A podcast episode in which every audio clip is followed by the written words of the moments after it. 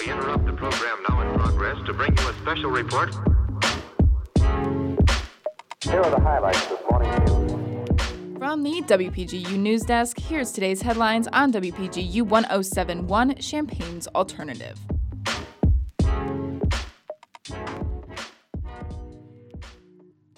From WPGU News, I'm Tori Gelman. It's Tuesday, September 14th, 2021. The city of Champaign, the city of Urbana, the village of Savoy, and Champaign County are working together to organize their fall electronics recycling event this October. Champaign County residents can participate and bring items including, but not limited to, computers, printers, video game consoles, microwaves, phones, and phone accessories, cameras, and more. The collection event will be held on October 16th from 8 a.m. to 12 p.m. at Parkland College. Those interested in participating must sign up online to reserve a 15 minute time slot for dropping off your items. Democratic challenger for Illinois' 13th district, Nikki Budzinski, is gaining support throughout the state with two congressional endorsements. Congresswomen Cheri Bustos and Jan Schakowsky are supporting candidate Budzinski, who plans to run against Republican incumbent Rodney Davis in 2022. The International Brotherhood of Electrical Workers also endorsed Budzinski last month, strengthening her position as a labor activist. Budzinski announced plans to run last month despite not having updated congressional maps.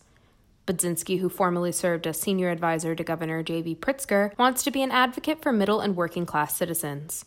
Current 13th District Congressman Rodney Davis has yet to announce whether he plans to run for re election in 2022.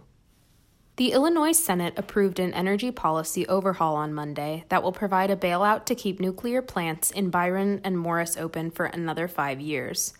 Exelon previously stated that it would begin shutting down the Byron plant if the deal was not approved by Monday, which likely pressured the final vote of 37 to 17 in favor of the bill. The nearly $700 million bailout also includes the broader plan to phase out power that comes from fossil fuels, thus setting Illinois on the path toward 100% carbon free energy by 2050. Steps toward this goal include closing coal, oil, and natural gas power plants, investing in wind and solar energy, and putting more electric vehicles on the road. This bill received key support from labor unions and environmental groups, and Pritzker considers it an important step in combating climate change, stating that he plans to sign the bill into law as soon as possible. The vote to recall California Governor Gavin Newsom happens today, as Californians decide whether he remains in office, and if not, who should replace him.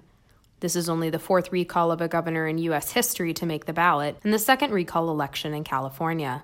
Due to California's law, it is relatively easy to demand a recall vote in comparison to other U.S. states, though it is not as easy for it to actually make it to the ballot box. This is the sixth recall attempt for Democratic Governor Newsom. Conservative talk show host Larry Elder is the leading Republican candidate to replace Newsom, and if elected, would serve the remainder of Newsom's term that ends in January of 2023. Fashion designers, models, and celebrities gathered last night in New York for the first Met Gala since the start of the COVID 19 pandemic, hosted by Amanda Gorman, Billie Eilish, Naomi Osaka, and Timothy Chalamet. The event is typically held every year in May as a way to celebrate and fundraise at the opening of a new exhibit in the Metropolitan Museum of Art's Costume Institute. This year's ball was postponed to September because of the pandemic. Attendees often dress in over the top costumes and outfits according to each year's theme, which corresponds to the new exhibit. Previous themes include religion, punk, and camp. This year's theme was American independence. Exhibit designer Andrew Bolton says he picked the theme to examine the way American designers have responded to socio political movements, especially when it comes to body inclusivity, sustainability, and gender presentation. And that is the news for today.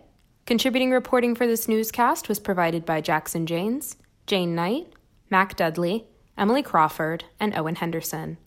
Our regional editor is Josie Alameda, our political editor is Jane Knight, and our arts and entertainment editor is Mac Dudley. Our deputy news director is Emily Crawford, and our news director is Justin Malone.